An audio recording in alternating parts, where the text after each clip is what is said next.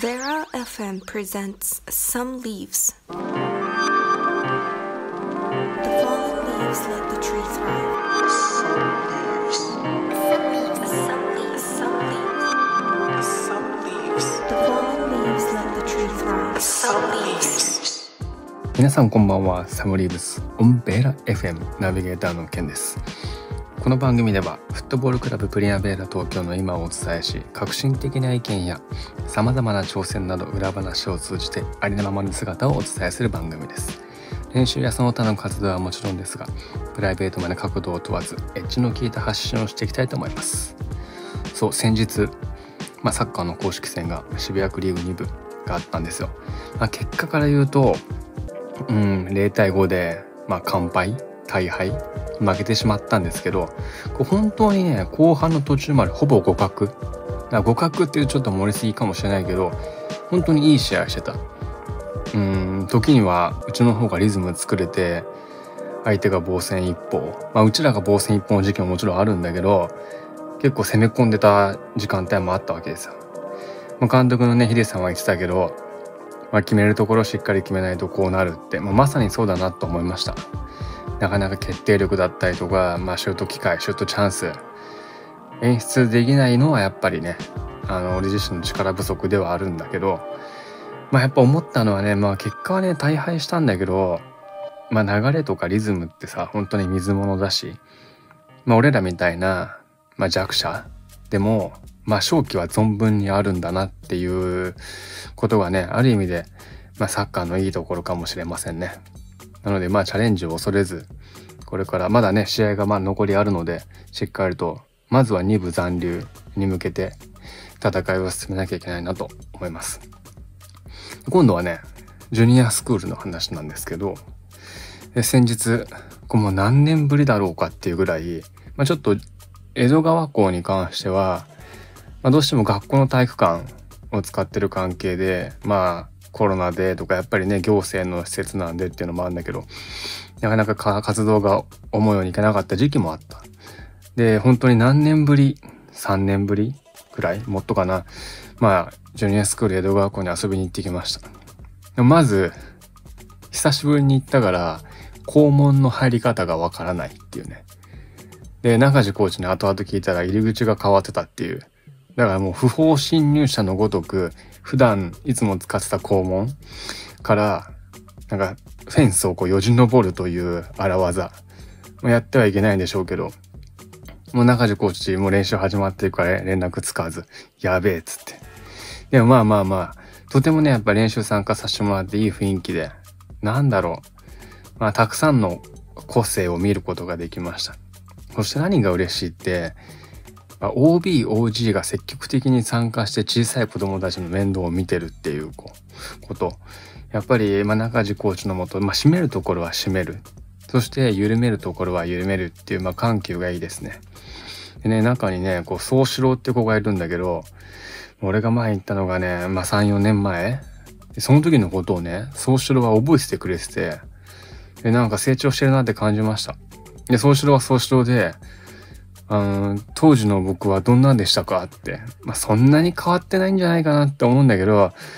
まあなんかすごいちっちゃかったよみたいなことを言ってたら、そんなわけないよみたいなこと言ってて、なんかそうしろらしさが全然変わってなく、でもなんか一生懸命大人になるっていうか、プレーもやっぱり上手くなってるし、まあ成長してるなっていうのを実感しました。まあそれと同時に、まあその分残念ながら自分も年を食ってしまったのかなって思ってしまう、まあ、理想と現実ですかね。そんなチームのメディアコンテンツ、サムリーブス、オンベラ FM、どうぞ最後までお付き合いください。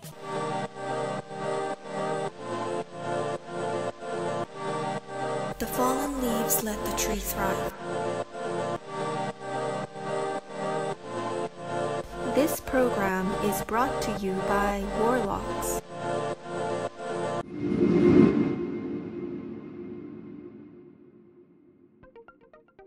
さてさて、今日もメッセージが届いております。皆さんありがとうございます。えーペンネーム、オタクの最先端さんからいただきました。こんばんは。今、高校生なのですが、高校生のうちにやっておいた方がいいことってありますか？ケンさんの高校時代はどんな感じでしたか？高校生まあ高校生なんてもう将来のこと気にせずもう突っ走るような感じだったんじゃないかなと。まあ、でも意外と保守的だったのかな。あんま記憶ないけど、まあでもよく遊んでました。特に、うん。同じ学校の友達とはあまり遊んでないかな。違う学校の友達とよく遊んでた記憶があります。まあじゃあどこで出会うのっつったら、そうバイトね。バイト、こう見えて、か見え、まあ知らないけど、結構バイトしてきたんですよ。まあもう高校生定番のマックとかね。もちろん、まあ俺なんで、まあ、3日で辞めたバイトもあるし、なんなら1日で辞めたバイトもあるんです。まず1日で辞めたバイトのわけは別としても、バイトだと、まあ、違う学校の生徒と知り合うでしょ。で、それが、例えば高2で始めたとしたら、高1の子もいるし、高3の子もいるし、もちろん受験終わって暇してる子もいるしとか、推薦で上がっちゃう子とか、結構いろんな子がいて、本当にいろんな出会いが、まあ男から女までっていう、まあいろんな友達ができたなっていう。だ結構、まあ、やっぱり、マックでのバイトっていうのはなんか、自分の中で結構大きな存在、大きなシェアを占めてるような感じもします。まあ、ちなみに何を隠そう。フットサルの原点は実はマックのバイトなんですよ。なぜかっていうとね、まあ、当時高校生で一緒の時間帯に入ってた大学生の先輩がいるわけよ。でその人がまあまあサッカーやってんだったら猿やってみたらって言われては何猿ってっていう感じででなんかいろいろとこうその先輩は別にスポーツはしないんだけどその先輩の友達でその大学のなんかサークルみたいなのになんか参加させてもらって本当にいろいろと参加させてもらったのいろんなチームに、まあ来いよ来いよみたいなこと言われて。で、まあ当時フットサルなんて、まあ人気のないっつったらあれだけど、まあマイナースポーツ的な扱いだったから、あんまり注目されてなくて。で、いろんな体育館に行ったわけですよ。本当にね、いろいろ誘われてて、紆余曲折があり、検事に出会うっていうね。で、お互い、うん、まあ、高に立ったような気がします。で、あれよあれよという間に、まあ、東京都のチームに入れってこの先輩に言われて、まあまあまあまあ、まあどんなもんなのかなみたいな、お前なら活躍できるよみたいなこと言われたんですけど、まあその知り合った先輩から誘われ、俺は誘われて、まあ賢治はね別の先輩から誘われて、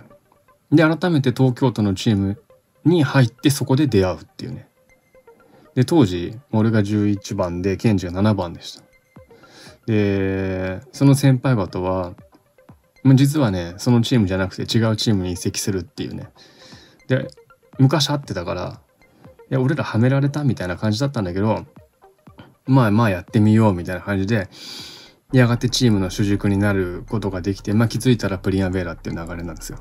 もうね、あれは何年前かわからない。まあ18、19だったのは記憶にあるけど、その先輩たちがまあ、チームの先輩めっちゃ厳しくて、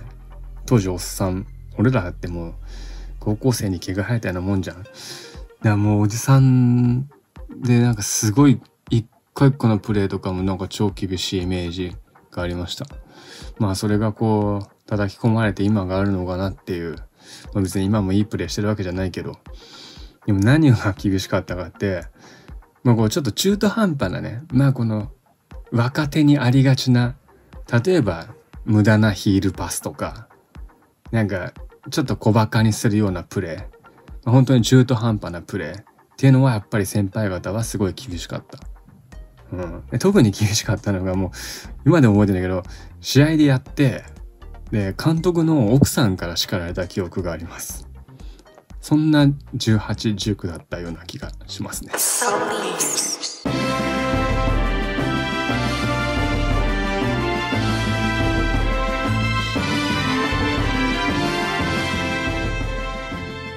最後にクラブ情報をお伝えします。なんと今週末には、えー、フットサル第6節、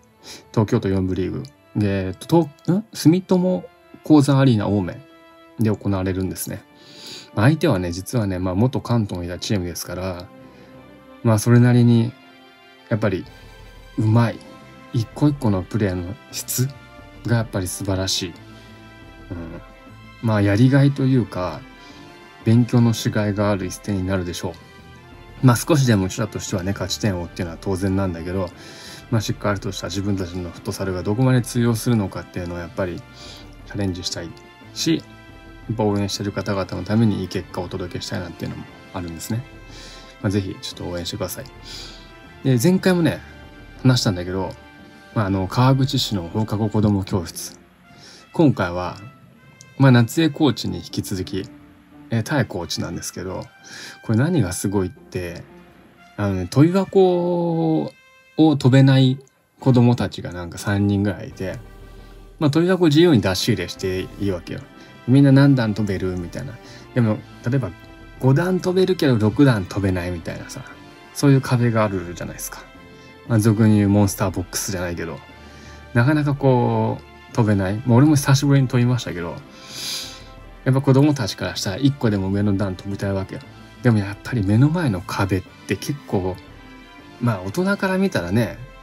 飛べるんじゃないみたいなのあるかもしれないけど当時からしたらもうそびえ立つ壁なわけですよ。でそれをまああの飛べない子たちがうん6段は飛べるけど7段が飛べないとかなんかそんな子がいてじゃあチャレンジしてみようっつってまあもちろん何回か失敗するんだけど大コーチが手の置く場所だよみたいな。まあさすがだなみたいな感じで何回か練習したら本当にその子たち飛べるようになって。しかも何が嬉しいってその子たちが飛べた時の一瞬見せる表情みたいな。これドヤ顔とは違うんだよね。このえ飛べたよみたいな。飛べちゃったよみたいな。なんかそれをこう垣間見れた時はなんかすごい嬉しさとあこれが本当にプロフェッショナルな指導者なんだなっていうのをちょっと実感しました。チームのスケジュールとしては、まあ、10月はねもう魔の10月じゃないですけどサッカー3連戦。サッカーサッカーフットサル。サッカーかな？ちょっとあんま詳しく覚えてないけどえー、まあっていうぐらいこうほぼ毎週試合が組まれてるわけですよ。